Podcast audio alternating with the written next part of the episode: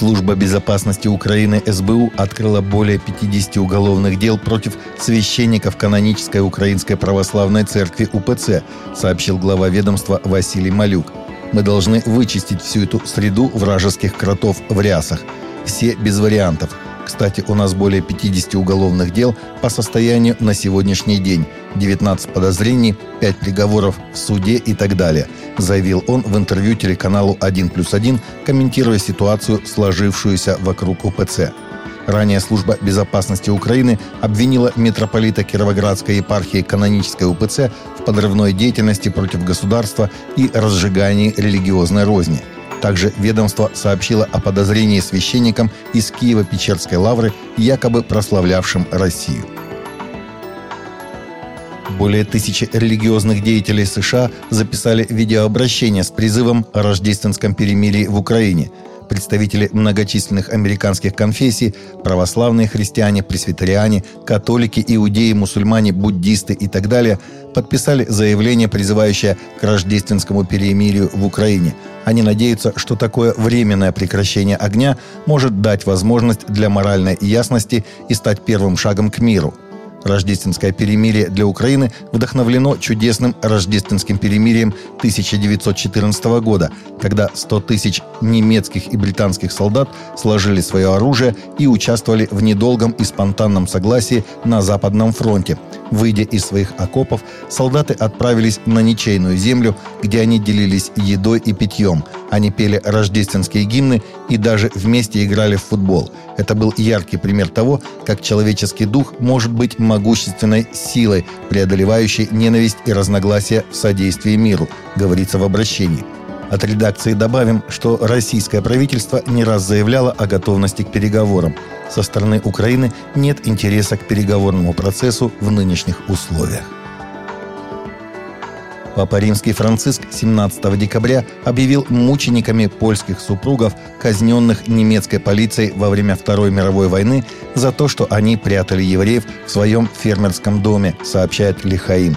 По данным Яд Вашем, фермер Юзеф Ульм и его жена Виктория из деревни Маркова стали свидетелями уничтожения евреев, захваченных в своих домах летом 1942 года – Еврейская семья из шести человек нашла убежище у ульмов, которые приняли их вместе с двумя сестрами из другой еврейской семьи, спрятав на чердаке своего фермерского дома.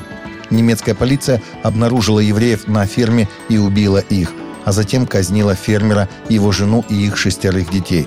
По данным Ватикана, Папа Франциск узнал о семье Ульм, когда посетил Польшу во время паломничества в 2016 году.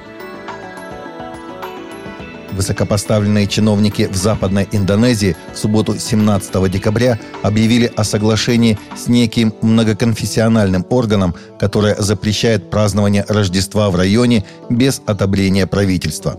Соглашение фактически запрещает религиозное празднование Рождества в районе Майя на острове Ява, провинция Бантен – поскольку строгие требования и бюрократическое противодействие делают невозможным получение официальных разрешений на богослужение для небольших общин.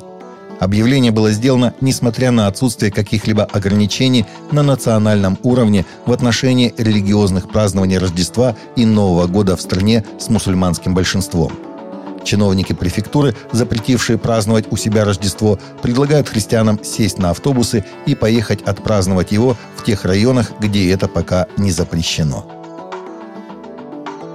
В это Рождество в Капитолиях Штатов по всей территории США было выставлено рекордное количество рождественских вертепов – Специальная инициатива была осуществлена некоммерческой юридической фирмой, представляющей общественные интересы, обществом Томаса Мора и американской рождественской группой, которая стремится разместить сцены Рождества в Капитолии каждого штата в стране.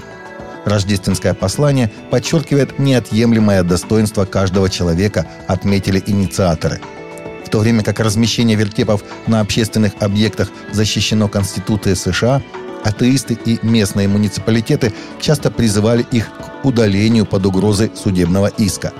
Ранее в этом месяце в Эврика Спрингс, штат Арканзас, мэр Роберт Белли хотел убрать рождественскую елку из местного парка после того, как местный житель пригрозил подать в суд на город из-за этого рождественского символа.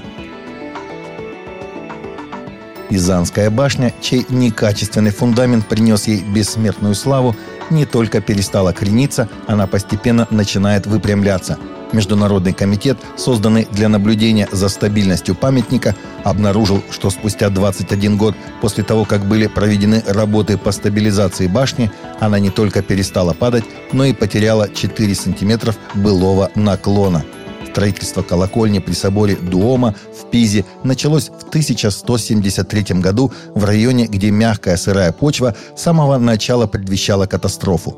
Строители добрались только до третьего этажа, когда крен башни стал отчетливым. Работа была прервана войной в 1178 году, и когда она возобновилась, в 1272 году почва несколько стабилизировалась.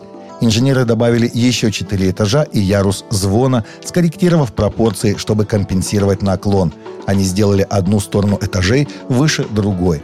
Проседание грунта под башней продолжалось, и никакие попытки строителей выправить ее наклон не могли исправить положение в течение восьми столетий. Наклон башни неуклонно увеличивался примерно на миллиметр в год, что складывается во внушительную цифру, если вы измеряете годы сотнями. Таковы наши новости на сегодня. Новости взяты из открытых источников. Всегда молитесь о полученной информации и молитесь о мире и о мире в сердцах.